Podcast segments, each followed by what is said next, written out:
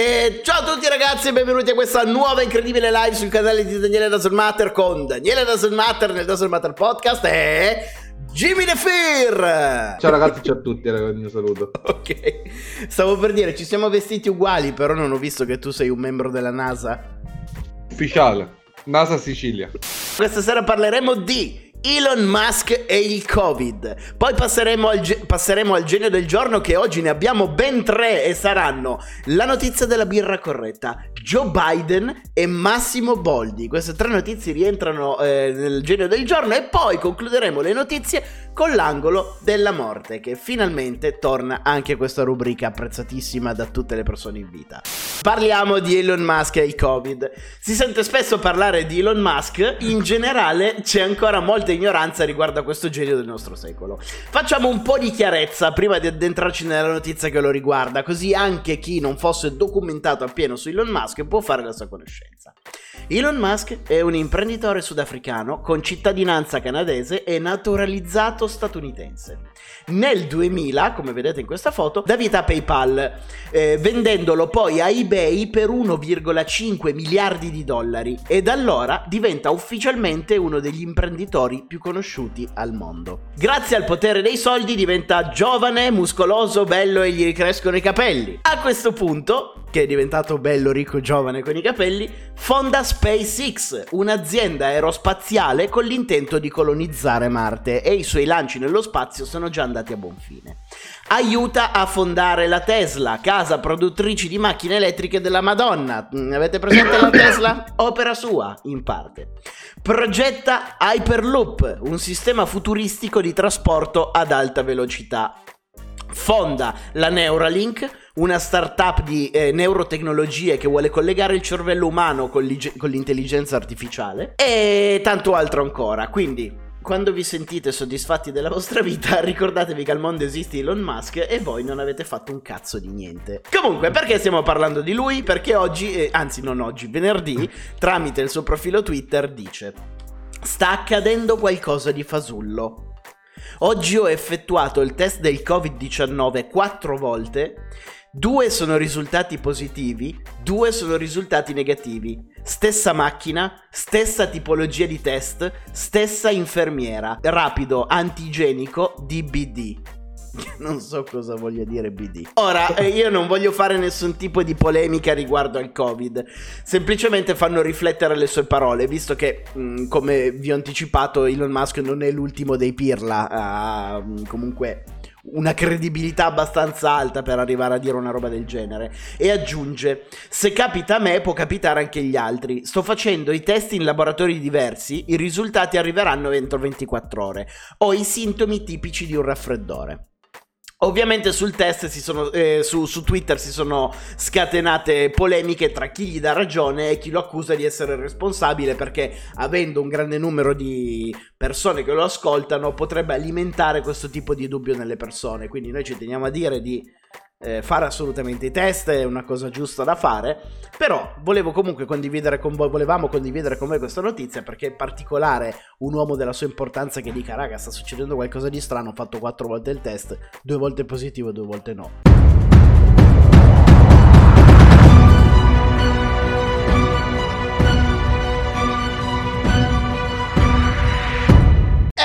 Eccoci qua, la rubrica più amata dagli italiani, più, ancora di più di Scavolini. E nel giro del, del giorno di oggi abbiamo la storia di una coppia.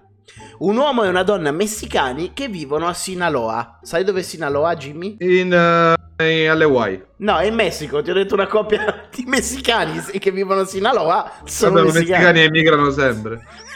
Maledetti messicani, dobbiamo fermarli con un muro. Michelle, la moglie di Santos, ha sempre criticato al marito un suo vizio. Beve troppa birra.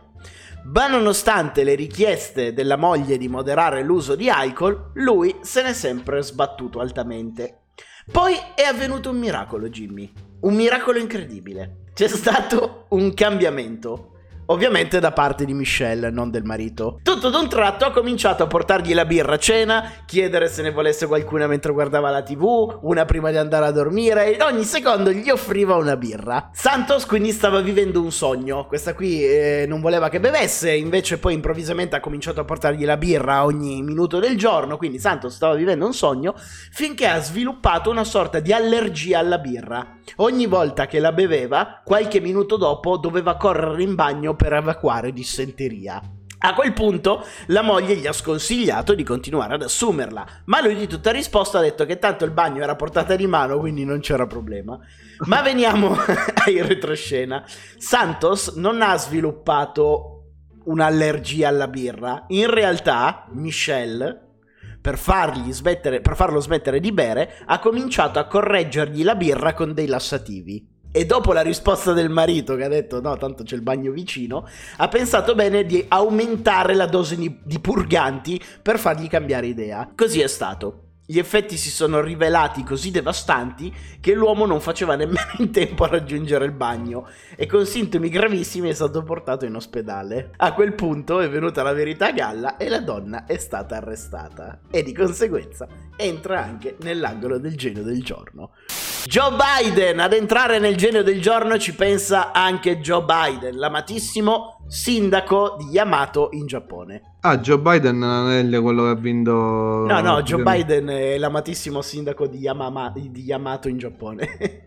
e se questa cosa vi suona strana, sappiate che nel comune di Yamato il, sin- il sindaco di 73 anni, Yutaka Umeda, è diventato una celebrità nazionale perché in lingua giapponese il suo nome, Yutaka Umeda, può essere pronunciato in Joe Biden. Se vi state chiedendo come sia possibile, utilizzando i caratteri kanji provenienti dalla Cina insieme alla scrittura fonetica giapponese, può suonare come Joe Biden. Umeda, il suo nome, può essere pronunciato come Joe, mentre il suo cognome Yutaka diventa Biden. Non so come sia possibile, mai così. Ora Joe Biden si sta godendo il suo momento di celebrità e molti giapponesi stanno chiedendo a Joe Biden di andare in America per incontrare Joe Biden. A concludere il genio del giorno se ne occupa Massimo Boldi. Ho cercato la foto di rappresentanza più bella che ho trovato sul web. Sabato 14 novembre è andata in onda la penultima puntata di Ballando con le Stelle e tra i finalisti si è aggiudicato il, si è aggiudicato il posto Paolo Conticini. Ma pensavo Massimo Boldi. No. e la sua insegnante Vera Kinnunen.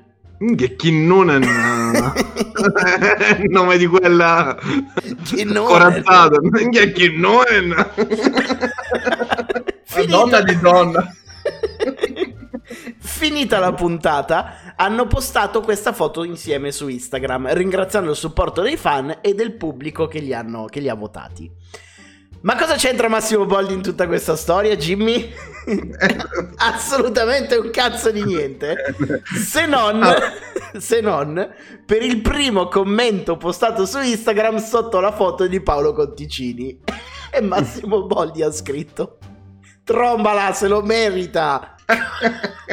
Commento che ha rimosso pochi secondi dopo. Però intanto è stato immortalato dal web. Immagina questo Paolo Conticini che va ballando con le stelle, eh, eh, si aggiudica la finale, tutto contento, lascia il commento, ah che bello, siamo arrivati in finale, arriva Massimo Boldi nei commenti che dice trombala, se lo merita, bacino e due faccine che ridono. Grande Massimo Boldi. Con tanto di spunta di profilo verificato, onde evitare di scambiarlo per un profilo fake. No, no, ha fatto bene. Poi non è colpa sua. Eh, ha una certa età Massimo Boldi. Forse è arrivato il momento di togliergli il telefono.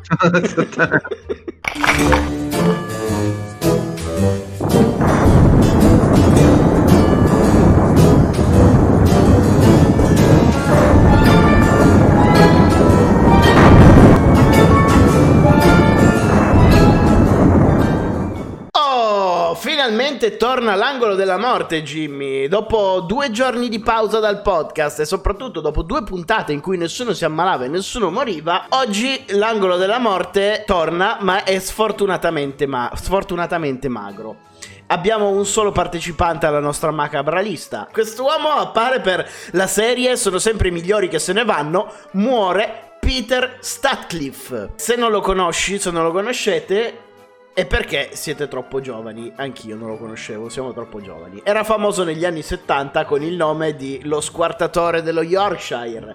Peter è morto all'età di 74 anni dopo aver rifiutato le cure per l'infezione da Covid-19.